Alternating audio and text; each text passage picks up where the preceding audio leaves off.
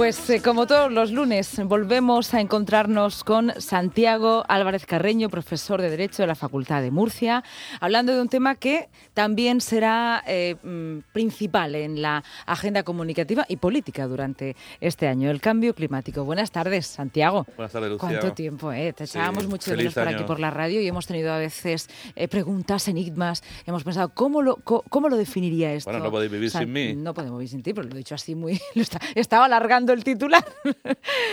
Santiago, muchos retos, muchos retos. Además, hace nada, un- bueno, acabamos de asistir a la toma de posesión de los ministros.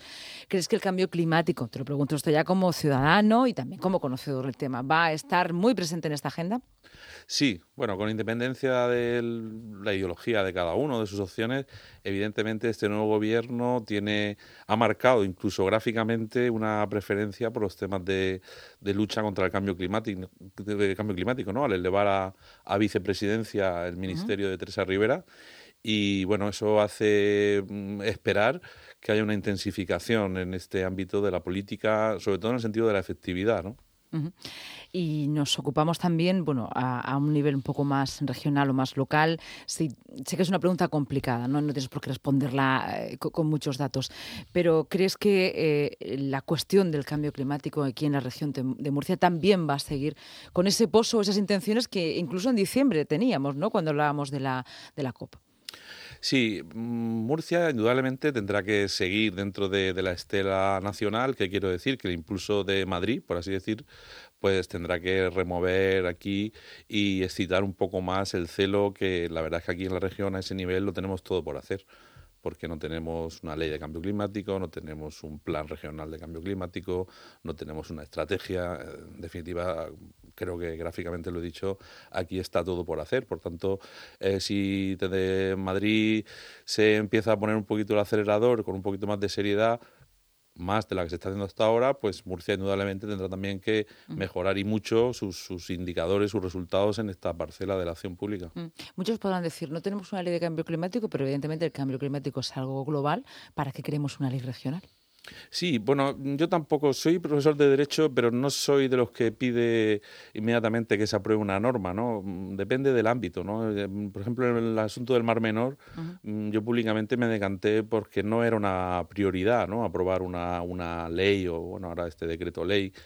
Porque en la medida en que eso es un pedazo de papel, ¿no? Es decir, que, mm, vale. curioso, es- ¿eh? porque, perdona Santiago, es, es quizá impopular decir que no, que no te decantabas ¿no? por la aprobación de una ley cuando muchos podemos llegar a pensar que la solución está en la ley. Sí, pero por- no está en la ley. Justamente por eso mm, me molesta cuando se da la prioridad a hemos aprobado una ley. Bueno, pues usted no ha hecho nada, ¿no? Usted, como mucho, se ha marcado un, un camino y una serie de acciones, pero lo que tiene que hacer es cumplirlas. Y muchas de esas acciones se podían cumplir sin necesidad de aprobar una nueva ley, ¿no? Y en materia de cambio climático, pues pasa ciertamente algo de lo mismo. Ahora, si es una ley que surge de un proceso serio, de un compromiso reflexivo, de una coordinación de varias eh, actuaciones que ahora mismo están dispersas, si efectivamente eso supone que se asume un compromiso con financiación, con objetivos, evidentemente estoy a favor de una ley. Pero lo que estoy en contra es del uso propagandístico de la ley. Sí, o comunicativo, ¿no? De aprobamos Claro, unas sí, sí, sí, que ¿no? ya parezca Hay que- que dotar. Exacto, sí, sí. Eh, veo, nos traes además un tema que teníamos pendiente y vamos a abordar, el de los refugiados climáticos. Esto lo dijimos hace unas semanas, ¿no? Que puede parecer también un tema muy global, pero también tiene su pozo aquí en la región de Murcia. Sí, bueno, dentro de la multitud de, de retos y de cuestiones abiertas, que son muchísimas, ¿no? Sí. La verdad es que las más, las que impresionan más, ¿no? En cuanto a la necesidad de hacerlas y la dificultad son todas las que tienen que ver desde mi punto de vista con la energía, ¿no? Cómo cambiamos el modelo energético, cómo vamos mejorando eh, la implantación de energías eh, mm, sostenibles o la fotovoltaica, la eólica, cómo vamos a ir desterrando los coches que emiten eh, dióxido de carbono, qué vamos a hacer con las térmicas. En Murcia no tiene una producción de carbón, que yo sepa, pero en otras zonas de España eso plantea problemas sociales muy importantes, ¿no? Y nos enlaza con esa cuestión que decimos muchas veces, ¿no? De que la transición ecológica tiene que ser justa, equitativa, es decir, que no puede ser que la paguen los que menos tienen. ¿no?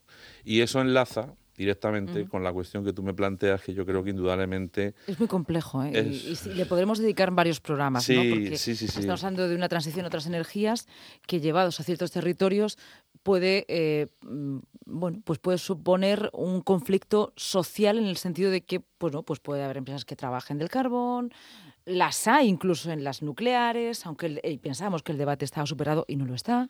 No, habrá que cerrar las nucleares. Eso, evidentemente, no porque sean emisoras de gases de efecto invernadero, que no lo son. En ese sentido, pues tienen una mayor eh, mm, digamos, previsión de pervivencia, pero nunca se resolvió el problema de la contaminación de los residuos nucleares. ¿no? No, no, está resuelto y, por tanto, nunca será, entiendo yo, una opción energética en un marco de sostenibilidad. Por tanto, en el pack, digamos, de las energías que habrá que ir abandonando, evidentemente están las térmicas, eh, todas las pasadas en el carbón, en, energías fósiles, pero la nuclear va también. Es decir, que aquí vamos a energías verdaderamente alternativas. Cuando hablamos de refugiados climáticos, por ir un poco, eh, mm, bueno, pues dibujando el término, y nos puede llevar varios programas, no pasa nada, estamos también para informar y hacer pedagogía. Tenemos que decir que a veces puede coincidir con personas que iban en zonas desfavorecidas, pero que en otros casos, refugiados climáticos pues podremos ser cualquiera de nosotros que vivimos en eh, regiones de un primer mundo, entre paréntesis, pero con unas condiciones muy determinadas. Sí, eh, bueno, eh, estaba hablando, se me ocurría un poco humorísticamente, sabes que siempre me gusta intentar eh, rebajar un poco entre amigos y eso siempre cuando, no, me he ido a Asturias, me he ido a Galicia en verano, somos un poco migrantes climáticos los murcianos. Somos migrantes climáticos. migrantes climáticos, en el sentido de que en cuanto podemos, sobre todo en el rigor del verano, pues vamos a zonas donde no hayan esas olas de calor. Esto que lo decimos un poquito en broma, realmente es un asunto muy serio. ¿no? Es decir, las olas de calor que vamos a sufrir, en la, todas las que ya sufrimos y que vamos a sufrir en el futuro, pues mm, van a plantear problemas de salud y problemas a la población residente. Pero claro, tenemos medios socioeconómicos, podemos implantar aparatos de climatización, esperanzadoramente mejorarán los sistemas urbanos de, sostenibilidad, se reforestarán, etcétera, Pero hay países que están sufriendo con mucho rigor esta cuestión del cambio climático y donde eso sí genera una verdadera crisis social, ¿no? Y donde las personas pues tienen que abandonar esos países, ¿no? Eso lo estamos ya viviendo y se mezcla con la cuestión económica, se mezcla con la cuestión de los conflictos, de las mm. guerras, por diversos motivos. Pero, por ejemplo, estaba leyendo, preparando un poquito el programa, que la guerra de Siria entre otros factores, y son muchos desde luego, pero también tiene que ver con una situación de destrucción ambiental provocada por cambio climático y con unos excesos de población que generaron ese estallido social. ¿no? y, esa situación va a ser mayor en el futuro y tenemos que prepararnos a ellas porque hay mucho político cazador en, en, Río Revuelto que va a venir con la xenofobia, que va a fomentar el rechazo al de fuera cuando primero nosotros necesitamos inmigración para nuestro sistema productivo, pero sobre todo porque la situación en el mundo, incluyendo esta cuestión de los refugiados climáticos, que jurídicamente no está del todo resuelta, no, no hay un estatuto de refugiado climático, eh, nos va a plantear una realidad. Pero Santiago, si prácticamente el Estatuto de Refugiados se ha quedado en el papel, ¿cómo va a existir el refugiado climático jurídicamente? ¿no?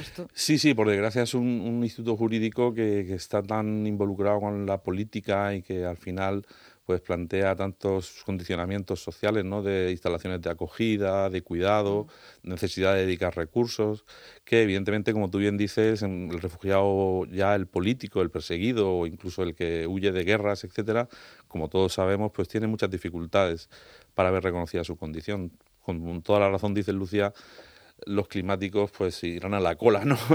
en esa... O coincidirán en muchos casos, ¿no? Porque las zonas... Sí, lo que quiero decir es que mm, va a haber inmigración por muchos diversos motivos, pero una y uno de los motivos de esa inmigración va a empezar a ser la destrucción de los ecosistemas y de los, del medio ambiente en África, en Asia, en Centroamérica, y eso va a provocar flujos migratorios. Por tanto, aquel político que no quiera tener esos flujos migratorios ya puede invertir en mejorar y combatir el cambio climático porque va a ser una de las causas que van a traer gente aquí. Mm. Pues eh, te damos las gracias, nos queda nada. Segundos, ha, medido eh, el profesor Santiago Álvarez Carreño su programa hoy. Lo ha medido, se ha preparado también que el otro día está minutado. Muchas gracias. La semana que viene seguimos hablando de este asunto que, que es nuestra responsabilidad también. encantado que me llames.